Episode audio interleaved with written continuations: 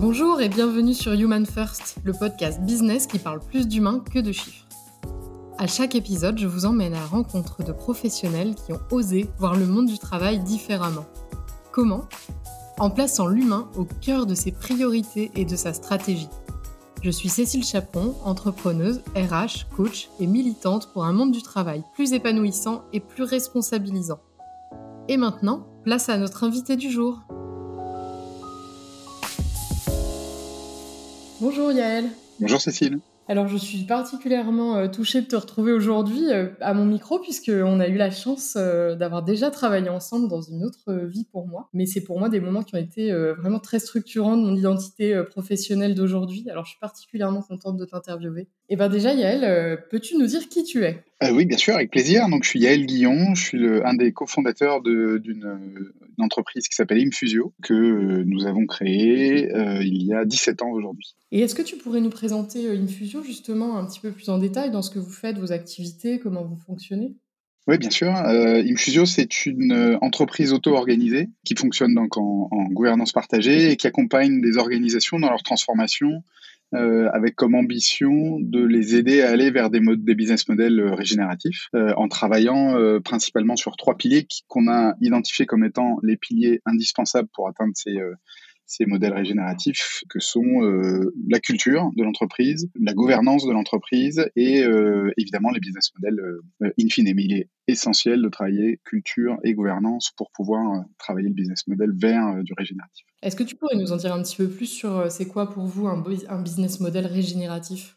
Oui, bien sûr. Le, le, bah, la logique d'un business model régénératif, c'est d'arriver à créer un modèle qui permet à une entreprise, non pas, comment dire, de détruire la planète, c'est pas le bon, c'est pas forcément le bon mot, mais en tout cas d'abîmer euh, l'environnement ou de d'exploiter les personnes, mais d'être au service de l'épanouissement euh, de chacun et de l'amélioration des conditions du, du, vivant sur Terre. Donc, pour ce faire, la seule euh, le seul moyen d'arriver à ce niveau-là, c'est de travailler en écosystème avec l'ensemble de ses partenaires, de ses fournisseurs, de ses parties prenantes internes et externes, pour construire des modèles qui sont des modèles écosystémiques, euh, tant qu'on reste dans une logique de euh, modèle au service de, des bénéfices uniquement de, de l'entreprise elle-même, on ne peut pas rentrer dans une logique régénérative. On peut arriver éventuellement à une logique de d'équilibre de, de, net zéro, comme on dit, euh, mais, mais on peut pas arriver à un modèle régénératif euh, qui nécessite de faire avec les partenaires et les fournisseurs pour pouvoir euh, aller au-delà de la compensation carbone, aller au-delà de la protection de l'environnement, mais être vraiment dans la création de solutions qui améliorent la situation au sens large. Qu'est-ce qui, qui a, fait que vous avez voulu travailler comme ça au départ et pas autrement en fait chez Infusio en, mode autogouverné, tu veux dire? En mode autogouverné, oui. Oui, euh, bah, au départ, l'envie, le, euh, l'élan initial, c'était de sortir des logiques de subordination, c'est-à-dire de créer des environnements de travail et de collaboration qui permettent l'épanouissement euh, maximal de chacun au, service d'un projet qui soit plus grand que l'ambition de ou les capacités individuelles. Donc, on s'est dit à partir de là que ça avait du sens d'aller chercher des logiques alternatives, des méthodes et des modèles alternatifs qui nous permettent individuellement et collectivement de construire quelque chose qui aura ou qui aurait vraiment euh, une capacité d'impact.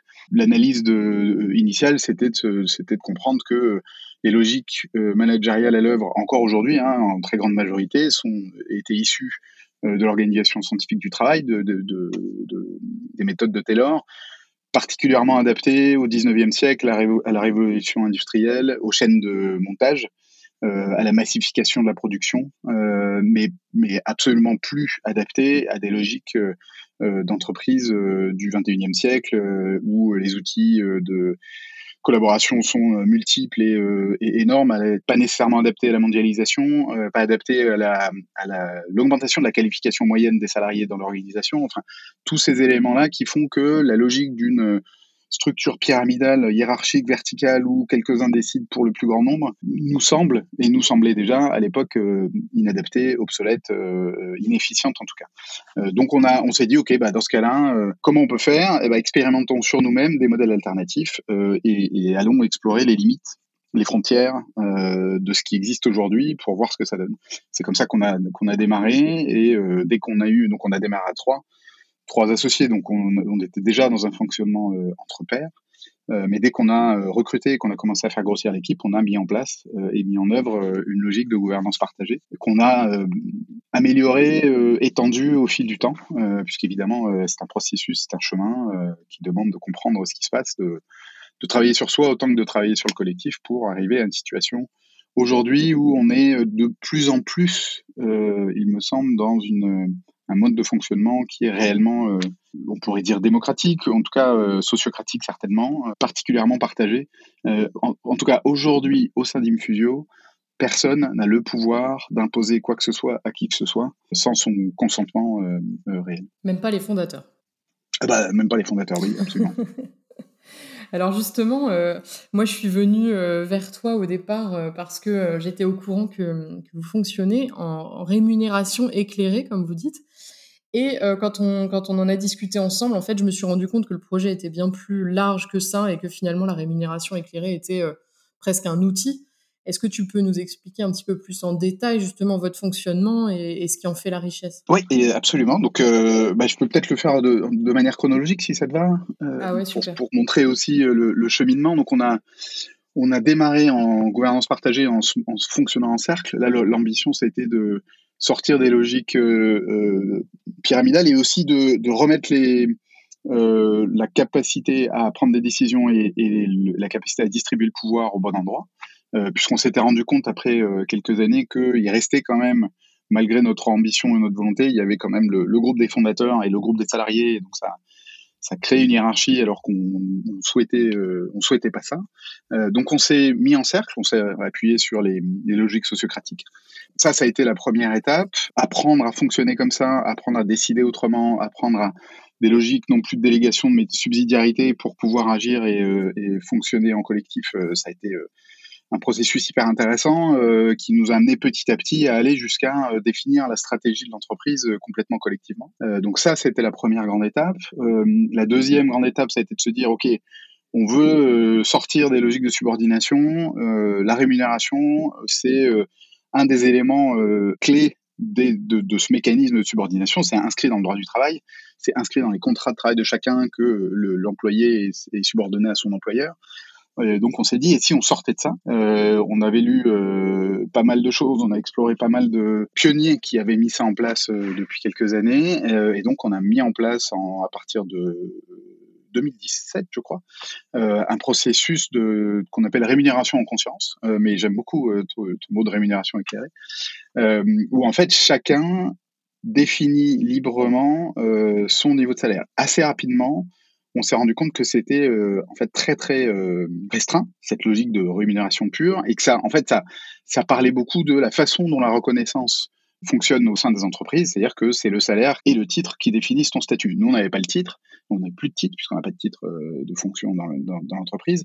Restait le salaire et on s'est rendu compte que finalement, ce qui nous permettait de nous épanouir, c'était pas uniquement le montant des revenus qu'on avait à la fin du mois, mais euh, aussi euh, un certain nombre de choses comme euh, du temps, de, la liberté, d'autonomie, des choses comme ça. Donc on a très rapidement shifté vers une logique de reconnaissance en conscience, où on travaille à la fois la rémunération, le temps de travail, la formation, donc la capacité à, progresser professionnellement, et tout autre euh, élément qui fait sens pour permettre à, euh, chacun euh, d'être pleinement au service de l'ambition collective, sans avoir à se préoccuper de on me reconnaît pas bien ou je suis je suis pas bien dans mon boulot ou je suis pas au bon endroit ou j'ai l'impression que mes collègues s'entendent pas avec moi ou fonctionnent pas bien avec moi. Donc le, sujet de la reconnaissance en conscience, c'est d'aller au-delà des logiques purement de rémunération.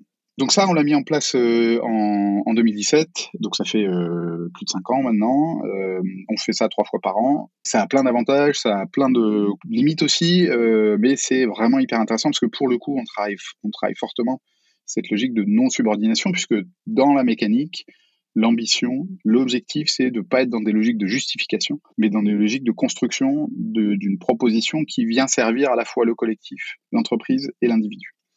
Donc ça, on l'a fait en 2017. En 2018, on s'est dit, si on est capable chacun de déterminer notre temps de travail et notre rémunération librement, peut-être on peut aussi gérer notre, nos vacances comme on l'entend. Donc, on est passé en, logique de vacances illimitées.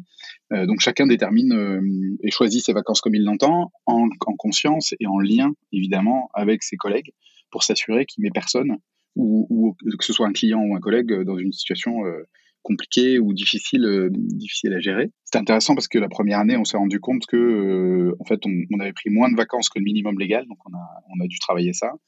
Euh, et aujourd'hui, en tout cas moi, je suis incapable de savoir qui prend le plus de vacances dans l'équipe, parce qu'en fait, on, ne, ça se voit pas quoi. donc, et les vacances vont de 5 à 7 ou 8 semaines selon les personnes.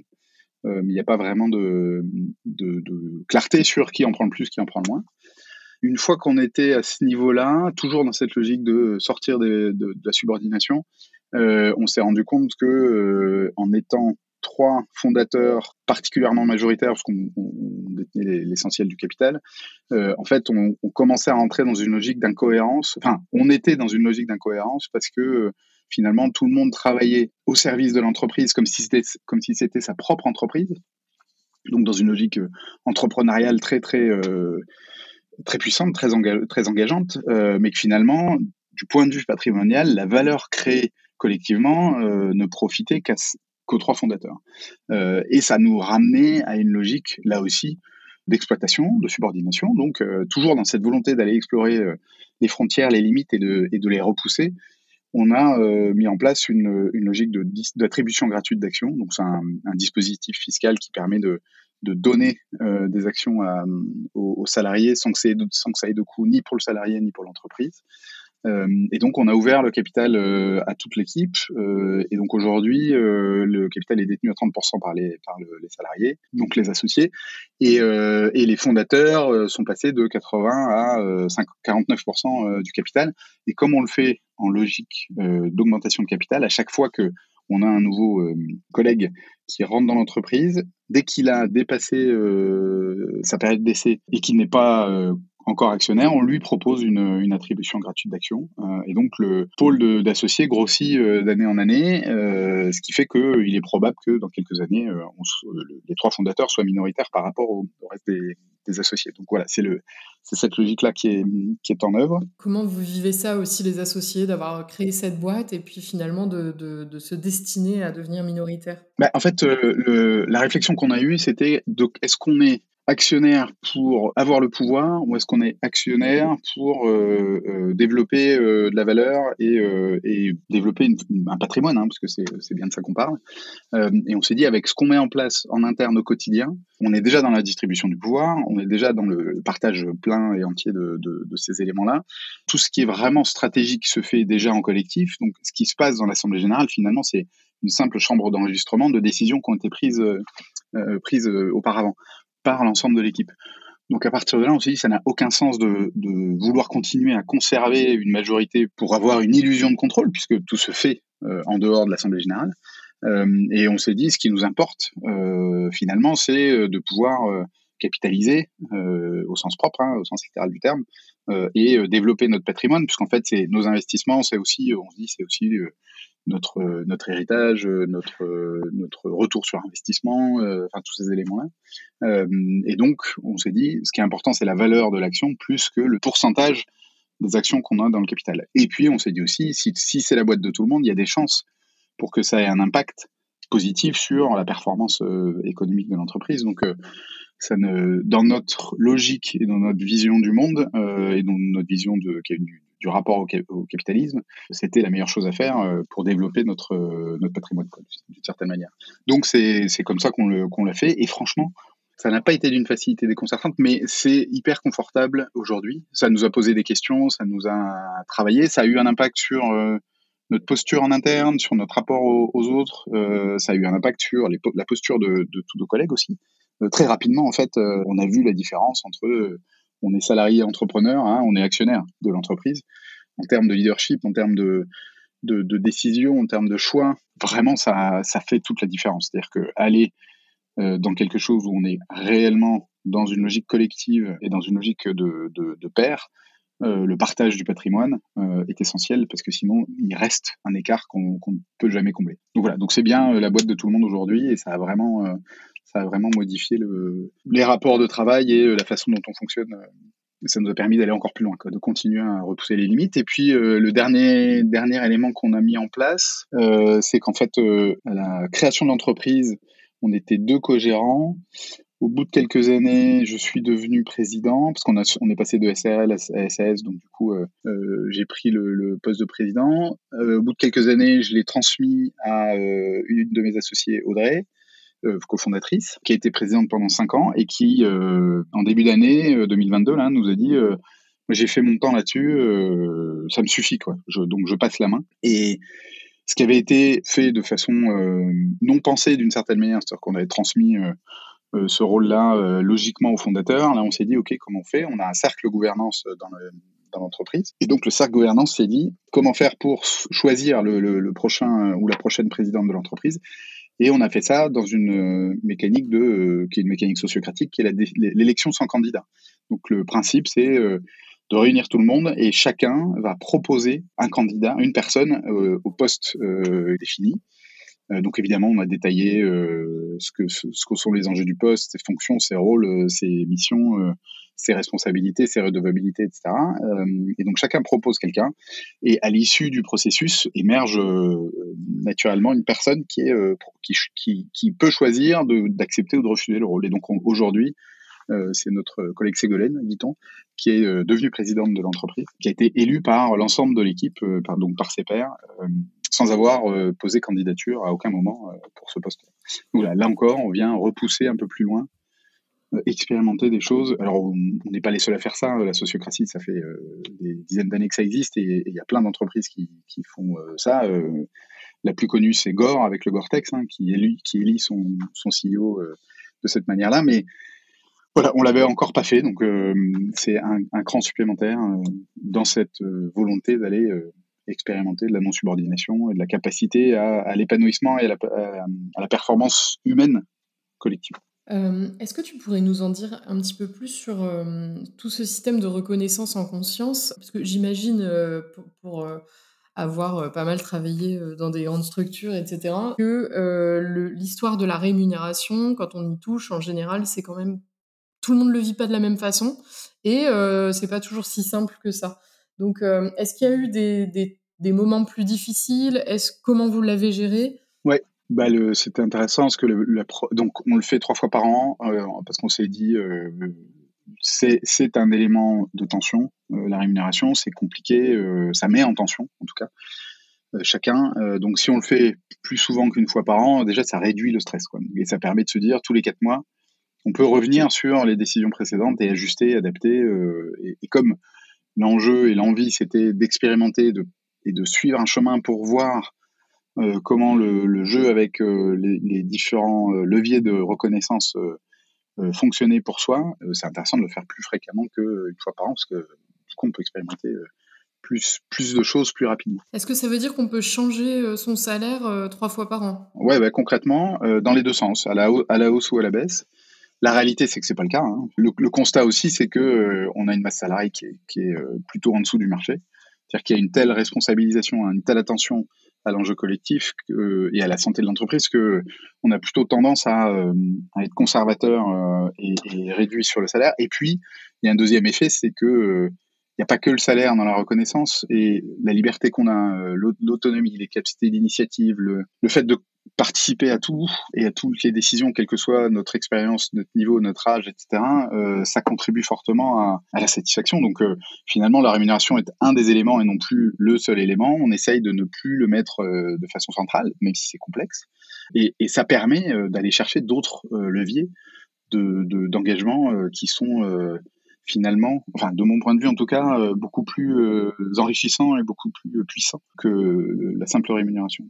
Cela dit, ça reste un sujet. Encore maintenant, encore euh, plus de cinq ans euh, plus tard, euh, on fait toujours face à des tensions, face aux, propositions, aux, choix des, uns et des autres en termes de, en termes de salaire ou en termes de temps passé, c'est-à-dire le fait de se mettre à temps partiel ou de ou de prendre plus de temps de repos que, enfin, d'annoncer ou de proposer ou de dire qu'on souhaite réduire l'intensité de son activité, ça crée des décalages, ça crée des, perceptions qui sont un peu différentes et qui sont lues différemment selon le profil des uns et des autres, selon l'investissement perçu aussi des uns et des autres. Donc on n'est on n'est pas sur un système parfait, loin de là. Je pense qu'il ne le sera jamais de toute façon, et ça vient nous chercher chacun sur nos représentations et nos rapports euh, au travail et à la performance et à la, et à la création de valeur. Donc c'est euh, assez intéressant. Euh, il y a des personnes qui sont très orientées collectif et donc qui vont être plutôt dans une logique de sacrifice au service du collectif, d'autres qui sont très attentives à leur équilibre personnel parce qu'elles considèrent que si elles sont si elles ont un équilibre de vie elles seront forcément plus performantes derrière, donc plus utiles au système.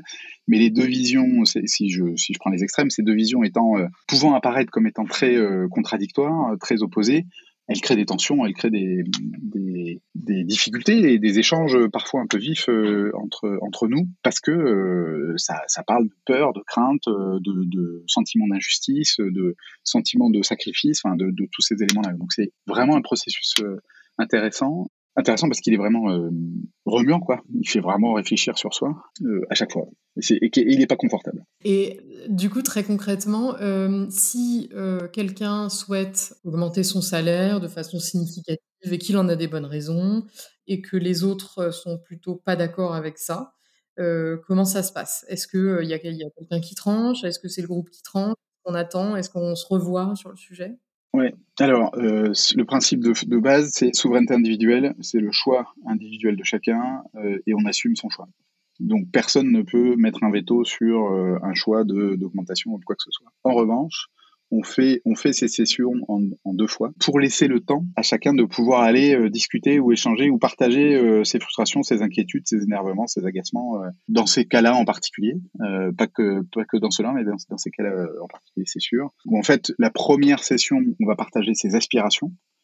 donc ça permet de, de, de dire à tout le monde voilà moi ce dont j'ai envie pour les quatre mois qui viennent et on laisse une semaine entre les deux sessions pour laisser le temps d'échanger pour que si jamais il y a une aspiration qui provoque une émotion ou une tension trop forte chez quelqu'un, on puisse trouver des moyens de la traiter, soit directement, c'est-à-dire que cette personne qui est pas à l'aise euh, va parler euh, à, la, personne directement, ou via des intermédiaires, c'est-à-dire on, fait une réunion à trois, ou on crée une situation de conversation avec d'autres personnes pour pouvoir faire un feedback sans être dans une logique en essayant en tout cas de pas être dans une logique de, confrontation ou de, tension, ou de pouvoir être dans un, une mécanique constructive, parce que finalement, euh, souvent, la tension que ça génère parle autant euh, de l'état de la personne et de ses propres croyances que du risque euh, potentiel que ça peut poser sur faire porter sur le système. Donc, donc on essaye de faire ça. Alors là aussi,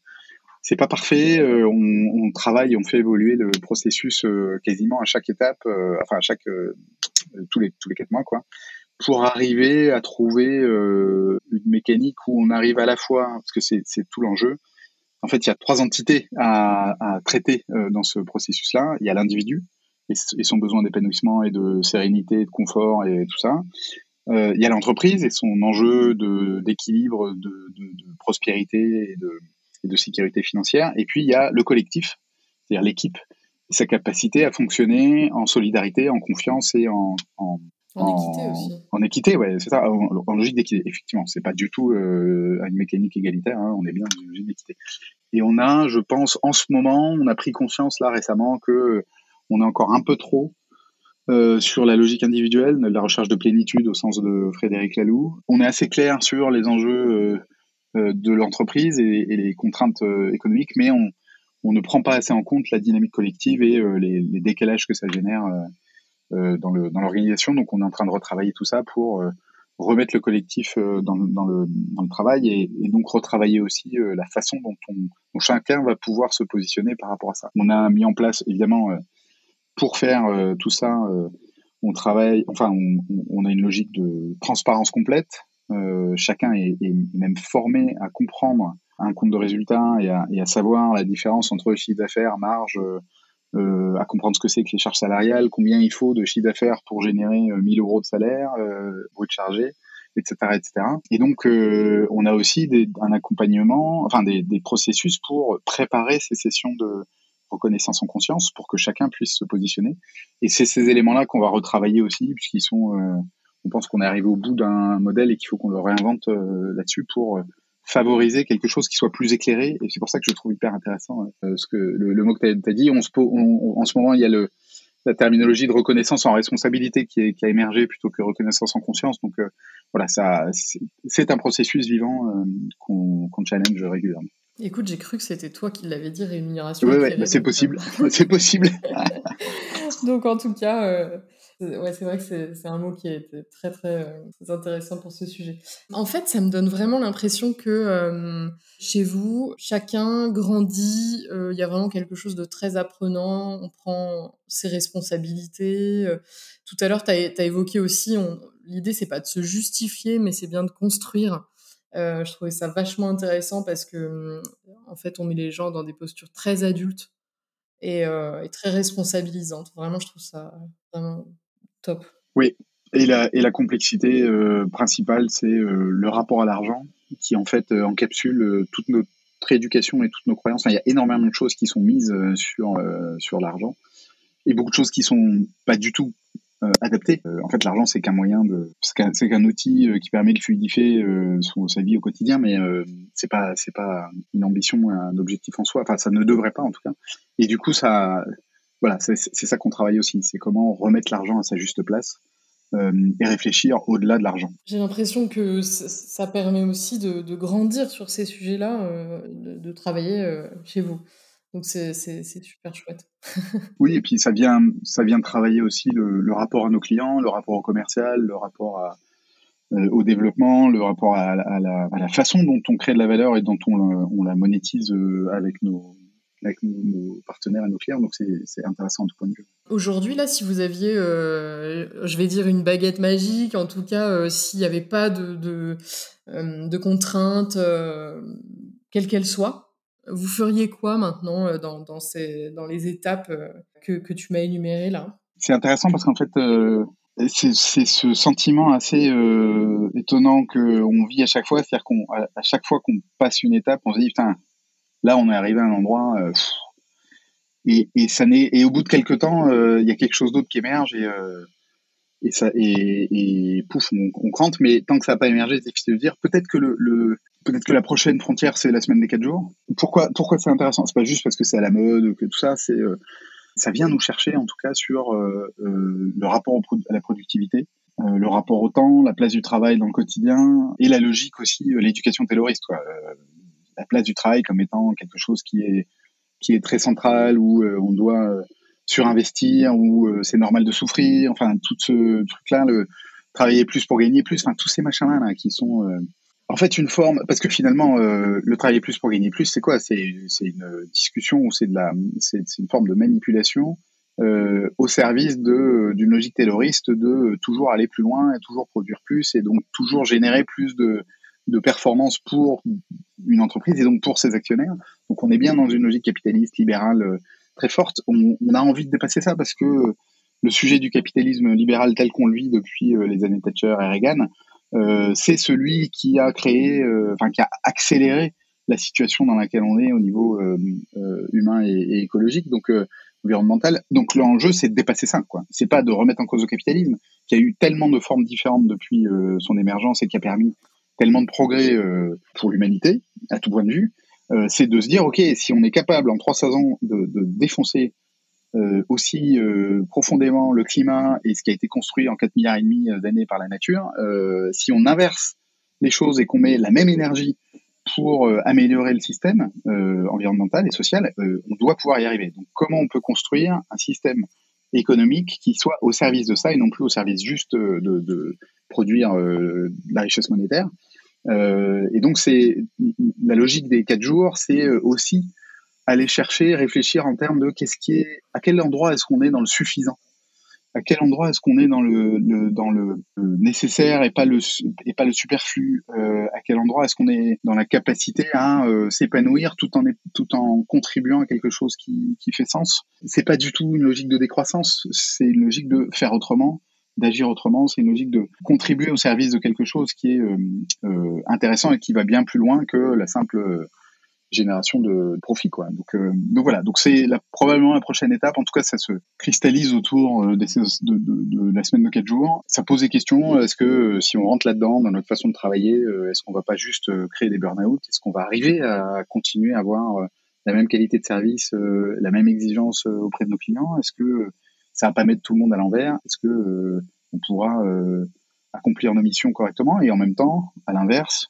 notre métier, c'est de transmettre à nos clients, de les autonomiser pour qu'ils puissent être dans une logique d'action différente, alternative, sans avoir besoin d'une béquille venant de consultants extérieurs. Euh, est-ce que par la semaine de 4 jours, les contraintes en termes de disponibilité que ça génère, on va pas progresser et être meilleur dans notre capacité à transmettre? C'est-à-dire euh, être plus rapidement dans une, euh, dans une capacité à mettre de la distance et à laisser de l'autonomie à nos clients, c'est-à-dire à, les laisser faire sans nous euh, voilà, est-ce que c'est pertinent? Je ne sais pas. Est-ce que c'est possible? Je ne sais pas, mais en tout cas, c'est probablement le, euh, le sujet en cours, quoi. Le, prochain sujet en cours. Ouais, pour reprendre vos mots, euh, c'est la productivité éclairée, c'est-à-dire c'est la, la, bonne productivité. Exactement. Il y a un bouquin très, très intéressant sur le sujet qui s'appelle En finir avec la productivité. C'est Laetitia mmh. Vito qui l'a écrit. Ah oui, c'est récent, hein, il vient de sortir ce bouquin. Ouais, ouais, c'est très récent et c'est vraiment, il est vraiment chouette. Pour les gens qui nous écoutent, euh, si les gens avaient envie de, de, de, mettre en place ce type de fonctionnement, d'organisation, pour toi, ce serait quoi l'ingrédient indispensable pour que ça fonctionne? La confiance. Euh, dans le fait que les personnes dans une organisation ont toutes les compétences et les capacités pour euh, faire et que à partir du moment où on crée les conditions de la, du partage de l'information, de la réflexion collective, on va forcément avoir des réponses qui sont plus intéressantes et plus pertinentes que des décisions prises en chambre à quelques-uns. Et ça, c'est donc ça veut dire il y a un gros travail sur l'ego, hein, notamment du côté du côté des dirigeants il y a un gros travail sur euh, la capacité pour chacun de, à, à, se sentir légitime euh, et à pouvoir euh, assumer ou, ou, prendre conscience euh, de ces de ce potentiel-là. On a on a une éducation qui fait que cette logique verticale hiérarchique fait fait que les, les personnes au-dessus sont considérées comme étant naturellement légitimes plus que plus que nous pour agir ou décider et donc ça freine et ça bloque quoi. donc il y a un vrai travail là-dessus de créer les conditions d'une confiance à la fois individuelle et collective, créer les conditions du lâcher prise pour chacun à tous les niveaux, hein. lâcher prise dans les croyances, lâcher prise dans les, difficultés à, transmettre à, ou, à, partager, euh, sortir des logiques de territoire, enfin c'est tous ces éléments-là. Donc c'est le rapport, euh, la confiance comme levier pour sortir des logiques de pouvoir, de territoire, de, de, de, conflit, de, de confrontation, de négociation euh, et entrer dans des logiques de euh, collaboration réelle, euh, de regard collectif vers la même direction et d'action au service d'un intérêt général puissant, quoi, d'une raison d'être, d'une vision puissante qui serve, qui, qui aille bien plus loin. Ça, ça ressemble, quand je le dis comme ça, ça peut sembler un peu utopique, en fait, ça existe. quoi. L'utopie, on la vit au quotidien chez Infusio. On a un paquet de nos clients qui la vivent aussi. On a un paquet de, on connaît un paquet d'entreprises qui le font aussi. C'est des petits paquets, mais c'est possible. En fait, le sujet pour nous, avec ces enjeux d'aller toujours euh, repousser les frontières des, dans les pratiques, c'est de pouvoir dire à n'importe qui qui dit ça n'est pas possible, dire bah, en fait si ça existe. Donc ok vous n'avez pas envie, ok vous n'êtes pas prêt, ok ça vous fait peur, mais vous pouvez plus dire que c'est pas possible puisque ça fonctionne ailleurs. c'est ça l'enjeu, hein. c'est de pouvoir dire. Euh, c'est pas de c'est pas de dire à tout le monde c'est ça la, réponse et la solution, c'est pas vrai. Chaque structure, chaque organisation a ses, a ses propres enjeux et capacités et, problématiques. Euh, mais en revanche, euh, c'est arrêter de dire bah non, c'est pas possible. Merci beaucoup, euh, Yael. J'aimerais bien te poser les deux questions récurrentes que, que, je pose dans mon podcast sur ce sujet justement de, de, de tout ce qu'on vient d'évoquer, de, l'humain en priorité, de gouvernance partagée, etc. À, qui souhaiterais-tu dire merci sur ce sujet? Bah, D'abord à tous mes collègues, forcément, parce qu'en fait, tout ça, tout ça au départ, c'était des pensées des réflexions. Donc tant que c'est dans une tête, en fait, ça n'existe pas. Euh, et le fait d'avoir pu le mettre en œuvre, euh, c'est parce qu'il y a, bah, il y avait peut-être cet ingrédient de confiance qui était là et euh, cette envie d'aller explorer ensemble des choses qui sont pas, qui sont ni confortables ni faciles, mais, mais puissantes. et puis à qui d'autre, je sais pas, à tous les penseurs et tous les et tous les chefs d'entreprise ou les organisations qui ont mis ça en place avant nous euh, et qui ont pu nous inspirer, qui ont pu nous rassurer, et qui nous ont permis d'agir et d'y aller. Euh, Est-ce qu'il y en a un en particulier qui vous a inspiré? Ricardo Semler sur la reconnaissance en conscience chez Semco au Brésil. Gore dans son mode de fonctionnement et, dans les fondamentaux de l'entreprise. Anno, qui est une boîte en, en full remote qui fait du, du digital, euh, qui est présent dans je sais pas combien de pays, avec genre euh, un salarié par ville, quelque chose comme ça, euh, et qui nous a énormément inspiré. Enfin, c'est grâce à eux qu'on s'est lancé dans la reconnaissance, euh, parce qu'on on a fait un benchmark et ont, leur mode de fonctionnement sur la reconnaissance, euh, sur la rémunération, nous a permis de se dire, ok, c'est ce modèle-là qui nous intéresse et qu'on a envie de tester, qui est basé sur la confiance. voilà, tout ça forcément j'en oublie. Après, euh, des penseurs comme euh, Bernard Stiegler, Edgar Morin, euh, Frédéric Laloux, des, des, gens qui ont qui sont allés explorer et qui ont pu structurer, organiser les pensées, créer des, fondamentaux sur lesquels on peut s'appuyer, qui sont rassurants, qui posent un cadre, qui permettent de dire en fait c'est pas c'est pas déconnant quoi, c'est possible. Ok. Et deuxième question, c'est quoi le dernier concept que tu as découvert sur ces sujets-là? Je pense que le, le, celui qui me travaille, parce que je l'ai pas encore compris, c'est le concept d'entropie. C'est une loi de la thermodynamique qui, grosso modo, et, je, et on va voir si je commence à le, le, maîtriser ou pas, mais grosso modo, ça veut dire que dans toute dynamique, euh, il y a des pertes d'énergie euh, régulières qui font qu'au bout d'un moment, euh, on n'a plus, on, on plus d'énergie, donc il y a du gaspillage. Et en fait, la logique de croissance, euh, c'est une logique anthropique, c'est-à-dire qu'à un moment, euh, tout s'épuise, euh, parce qu'en fait, même si on est dans une logique de recyclage ou d'économie circulaire optimale, à chaque étape, il y a une petite perte. Donc, au bout d'un moment, on tend vers le, on tend vers le zéro, quoi, et donc vers la, la disparition des ressources.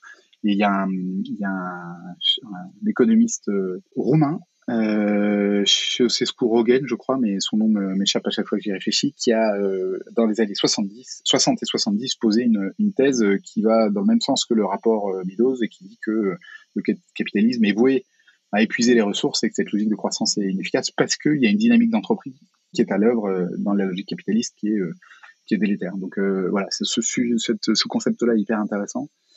Euh, parce qu'il met en lumière euh, l'épuisement et l'aberration euh, dans laquelle on est aujourd'hui dans le système du toujours plus.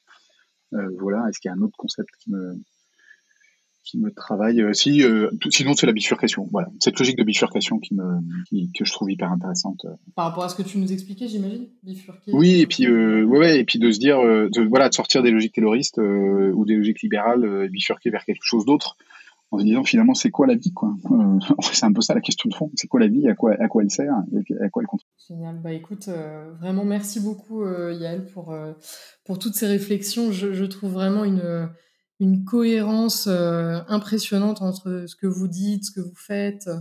Votre logique de sortir de la subordination elle finalement elle se retrouve dans toutes vos étapes euh, et, on a l'impression que vous avez une vraie envie de, transformation sociétale, en fait, pas juste des sociétés euh, euh, au sens de l'entreprise, mais au sens de la société dans son ensemble. Et je trouve ça vraiment très, très chouette de voir cette cohérence si importante. Merci beaucoup. Eh ben, merci, merci. C'est peut-être le plus beau compliment que tu pouvais nous faire. merci beaucoup. merci beaucoup, Yael. J'espère à bientôt. Ben, moi aussi. Merci pour l'opportunité de pouvoir euh, partager tout ça avec, euh, avec toi et avec tes abonnés. J'espère que vous avez aimé cet épisode autant que moi. Si vous connaissez quelqu'un qui aurait beaucoup de choses à dire sur le sujet, je serais très intéressée de le savoir. Alors partagez-nous son nom en commentaire. Pour nous soutenir, N'hésitez pas à partager cet épisode et à vous abonner à notre chaîne pour ne pas manquer les prochains. Et si l'envie de nous mettre plein d'étoiles et un commentaire vous prenez, n'hésitez surtout pas. À bientôt!